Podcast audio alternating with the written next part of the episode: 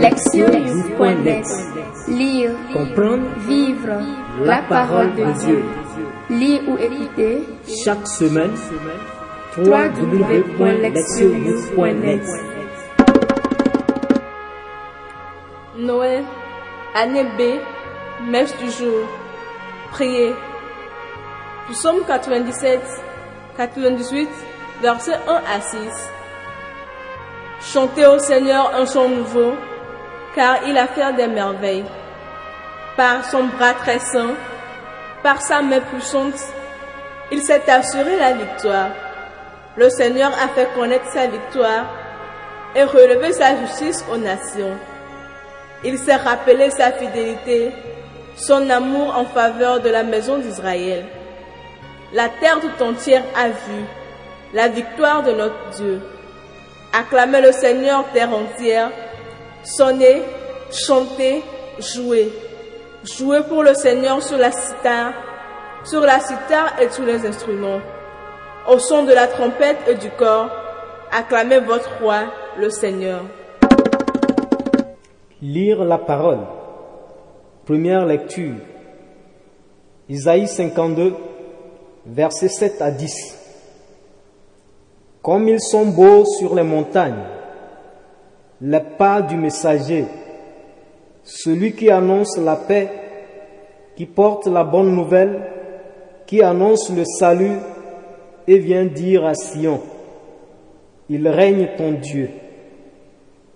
Écoute la voix des guetteurs, ils élèvent la voix, tous ensemble ils crient de joie, car de leurs propres yeux, ils voient le Seigneur qui revient à Sion. Éclatez en cris de joie, vous, ruines de Jérusalem, car le Seigneur console son peuple, il rachète Jérusalem. Le Seigneur a montré la sainteté de son bras aux yeux de toutes les nations. Tous les lointains de la terre ont vu le salut de notre Dieu. Deuxième lecture, Hébreu 1, versets 1 à 6. À bien des reprises et de bien des manières, Dieu, dans le passé, a parlé à nos pères par les prophètes. Mais à la fin, en ces jours où nous sommes, il nous a parlé par son Fils, qu'il a établi héritier de toutes choses et par qui il a créé les mondes. Rayonnement de la gloire de Dieu, expression parfaite de son être, le Fils qui porte l'univers par sa parole puissante. Après avoir accompli la purification des péchés, s'est assis à la droite de la majesté divine dans les hauteurs des cieux, et il est devenu bien supérieur aux anges, dans la mesure même où il a reçu en héritage un nom si différent du leur. En effet, Dieu déclara-t-il jamais à un ange, Tu es mon fils, moi, aujourd'hui, je t'ai engendré, ou bien encore, moi, je serai pour lui un père, et lui sera pour moi un fils. À l'inverse, au moment d'introduire le premier-né dans le monde à venir, il dit, que se prosternent devant lui tous les anges de Dieu. Évangile. Jean 1, versets 1 à 18. Au commencement était le Verbe, et le Verbe était auprès de Dieu, et le Verbe était Dieu. Il était au commencement auprès de Dieu. C'est par lui que tout est venu à l'existence, et rien de ce qui s'est fait ne s'est fait sans lui. En lui était la vie, et la vie était la lumière des hommes. La lumière brille dans les ténèbres, et les ténèbres ne l'ont pas arrêté. Il y a eu un homme envoyé par Dieu, son nom était Jean. Il est venu comme témoin pour rendre témoignage à la lumière afin que tous croient par lui. Cet homme n'était pas la lumière, mais il était là pour rendre témoignage à la lumière. Le Verbe était la vraie lumière qui éclaire tout homme en venant dans le monde. Il était dans le monde et le monde était venu par lui à l'existence, mais le monde ne l'a pas reconnu. Il est venu chez lui et les siens ne l'ont pas reçu. Mais à tous ceux qui l'ont reçu, il a donné de pouvoir devenir enfants de Dieu, eux qui croient en son nom. Ils ne sont pas nés du sang, ni d'une volonté charnelle, ni d'une volonté d'homme. Ils sont nés de Dieu. Et le Verbe s'est fait chair, il a habité parmi nous, et nous avons vu sa gloire, la gloire qu'il tient de son Père comme Fils unique, plein de grâce et de vérité. Jean le Baptiste lui rend témoignage en proclamant, C'est de lui que j'ai dit, celui qui vient derrière moi est passé devant moi, car avant moi il était. Tous, nous avons eu part à sa plénitude, nous avons reçu grâce après grâce, car la loi fut donnée par Moïse, la grâce et la vérité sont venues par Jésus-Christ. Dieu, personne ne l'a jamais vu.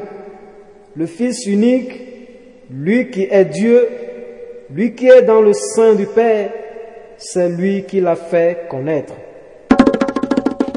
Entendre la parole. Le thème. La communication suprême. La fête de Noël célèbre la naissance de l'enfant Jésus. Il est le Fils de Dieu qui, pour sa venue dans le monde, a opté pour les pauvres conditions matérielles que pouvait lui offrir une jeune famille à la recherche d'un endroit convenable où passer la nuit dans les faubourgs de Bethléem. L'évangéliste Luc, dont nous lisons le texte au cours des messes de la nuit et de l'aurore, rapporte le contexte historique de la naissance de Jésus. La troisième messe de Noël, à savoir celle du jour, aborde dans une perspective plus large sa venue, telle que présentée par l'évangéliste Jean. Cet auteur invite les lecteurs à contempler la naissance de Jésus dans le contexte de la communication entre Dieu et son peuple, et cela sur l'horizon de toute l'histoire du salut? Le passage d'Isaïe nous transporte au sixième siècle avant Jésus-Christ, à la période de l'exil à Babylone. Les paroles du prophète véhiculent joie et réconfort.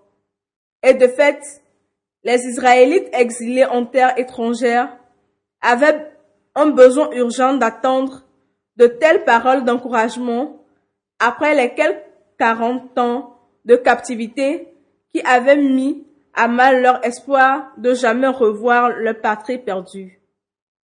Le prophète, guidé par l'inspiration divine, leur annonce le remessage du salut qui vient. Il imagine Jérusalem, une ville située dans les montagnes de Judée, avec ses guetteurs sur les murs de la cité qui attendent impatiemment les nouvelles en provenance de la terre lointaine de l'exil. Sur un mode poétique, Isaïe dépend l'arrivée soudaine d'un messager dont les pas sont beaux sur les montagnes parce qu'il annonce le salut. Ce héros apporte des paroles de paix, la bonne nouvelle du salut. Autrement dit, le retour de Dieu dans sa ville bien-aimée pour y établir son règne. Toutes ces images veulent signifier le rétablissement de la présence de Dieu au milieu de son peuple et la royauté qu'il exercera sur ceux et celles qui le composent.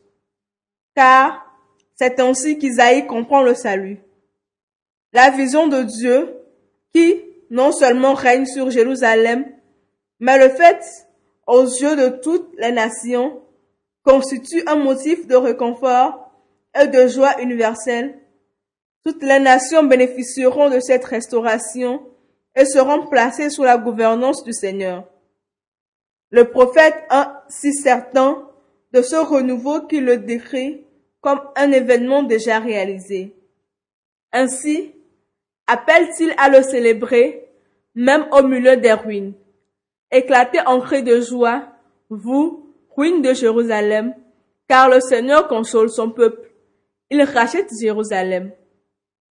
Dans ces quelques versets, nous voyons comment l'expérience future du salut universel se donne déjà à reconnaître dans le présent par une écoute attentive des paroles de Dieu transmises par le prophète qui appelle le peuple à écouter.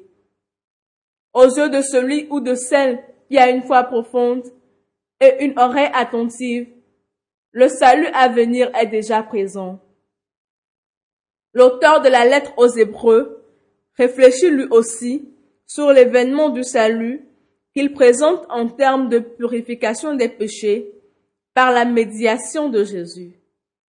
Il en parlera de façon très approfondie tout au long de cette épître, évoquant le Christ comme le grand prêtre, nouveau, miséricordieux et digne de foi. Dans son évaluation rétrospective de la langue histoire du salut, quand Dieu a parlé à bien des reprises et de bien des manières à nos ancêtres, l'auteur de la lettre aux Hébreux aborde la vérité de la foi fondamentale, à savoir que Dieu communique avec l'humanité. Dans les temps anciens qu'il évoque, cela passait par des visions, des songes, des anges, et plus important encore, par les prophètes qui transmettaient la parole de Dieu. L'auteur souligne ensuite qu'un changement radical est intervenu dans le mode de communication de Dieu en ces jours où nous sommes.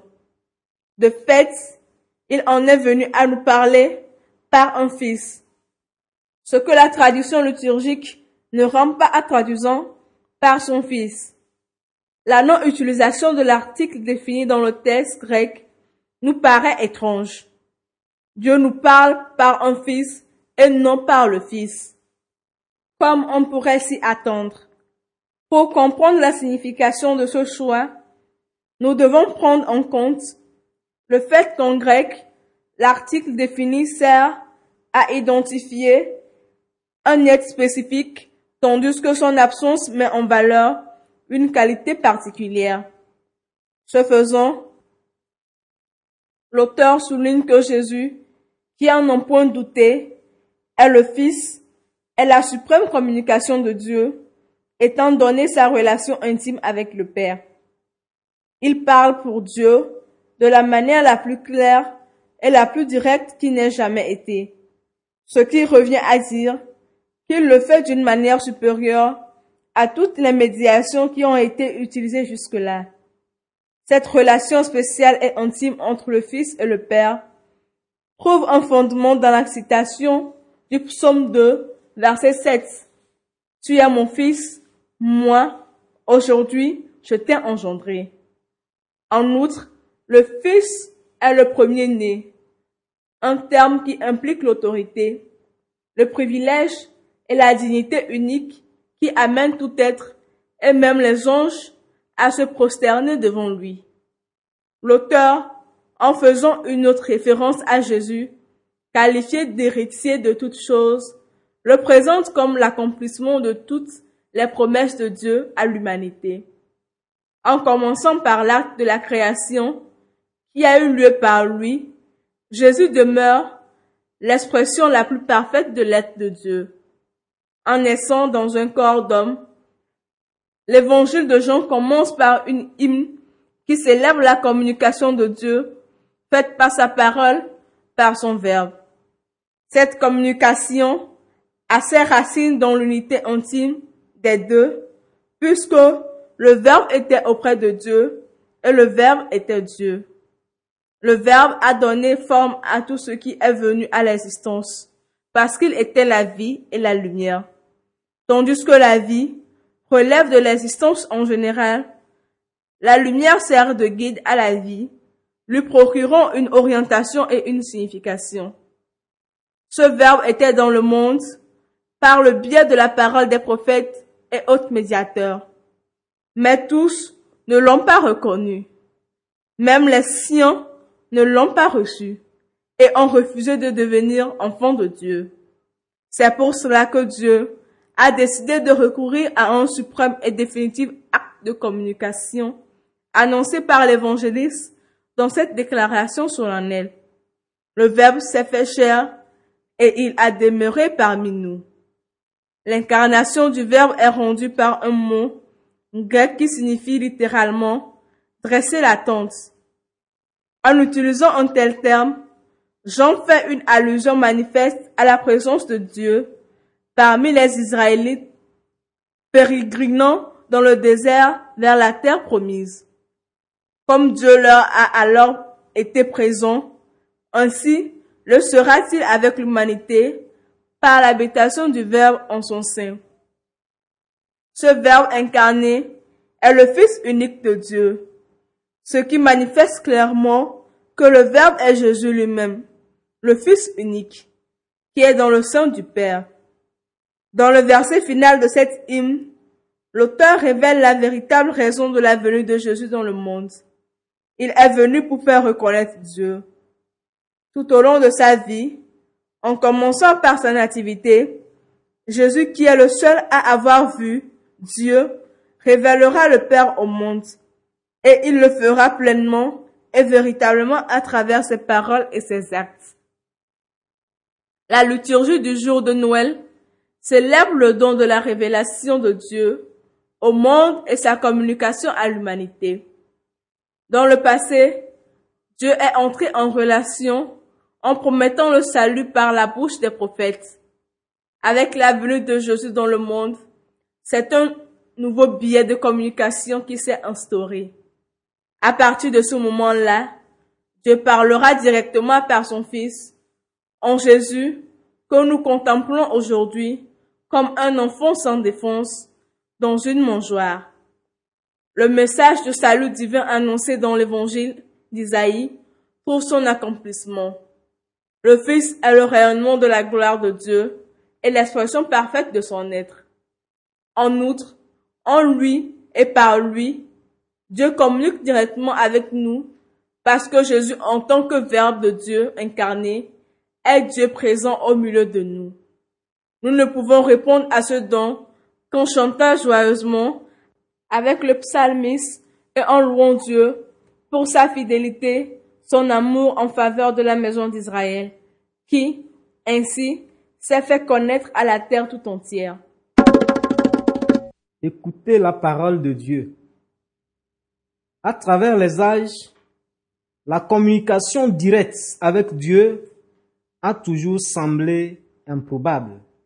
Dans notre contexte africain, nous parlions à Dieu par l'intermédiaire de nos ancêtres. Ces derniers étaient les principaux médiateurs entre la terre et le ciel. Dieu était vraiment hors de notre portée.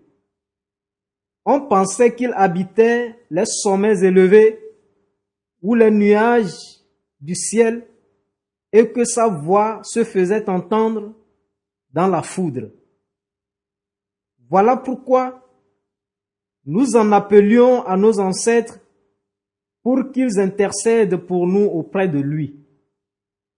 Ce n'était que dans, le, dans de rares occasions, en fait, dans le cas où les ancêtres faisaient défaut, que nous pouvions nous adresser directement à Dieu. Toute communication de sa part devait avoir lieu par ses ancêtres qui faisaient office d'intermédiaires. Or, ces derniers aspiraient eux aussi à voir Dieu quand ils étaient dans leur corps. Aujourd'hui, nous célébrons la communication unique de Dieu. Ce que nos ancêtres voulaient voir, nous le voyons en sa plénitude. Dieu n'est plus lointain et inaccessible. Il n'est plus dans les montagnes. Maintenant, il communique directement avec nous par Jésus-Christ, son Fils. Dieu est descendu des sommets pour apporter son message de salut. Il vient pour réconforter son peuple qui le cherche sincèrement. L'évangile nous dit comment le Verbe est venu à l'existence. Dieu est descendu d'en haut pour vivre au milieu de nous. Il s'est humilié et a pris notre condition humaine. Quel privilège. Maintenant, nous voyons pleinement sa gloire car il est présent parmi nous. Cette venue de Dieu en Jésus nous incite à une relation intime avec lui. Il nous offre l'opportunité de devenir ses enfants par la foi en son Fils. Nous avons entendu ceci. Il est venu chez les siens et les siens ne l'ont pas reçu. Mais à ceux qui ont cru en lui, il a donné le pouvoir de devenir enfants de Dieu. Dans nos cultures africaines, quiconque rejette le message du Père court le risque d'être chassé de la maison. Par conséquent, cette communication suprême nous appelle au consentement car c'est ainsi que nous resterons en union avec le Père comme ses enfants. La voix suprême de Dieu la bienvenue dans notre situation actuelle. Il choisit d'habiter parmi nous à une époque où nous sommes distraits par d'innombrables voix qui réclament notre attention et souvent nous divisent. Ces voix qui font œuvre de division sont le signe des ténèbres présentes en nos communautés. Il est malheureux que nous y cédions si facilement.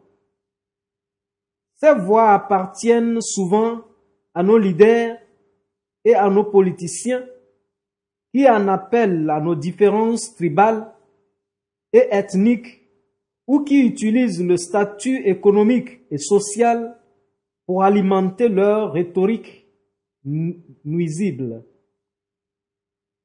Aujourd'hui, les jeunes sont souvent les porte-drapeaux de ces messages, porteurs de conflits, et ils sont prêts à se battre quand ils sont sollicités. Aujourd'hui, la voix suprême de Dieu nous élève au-dessus de toutes les autres voix.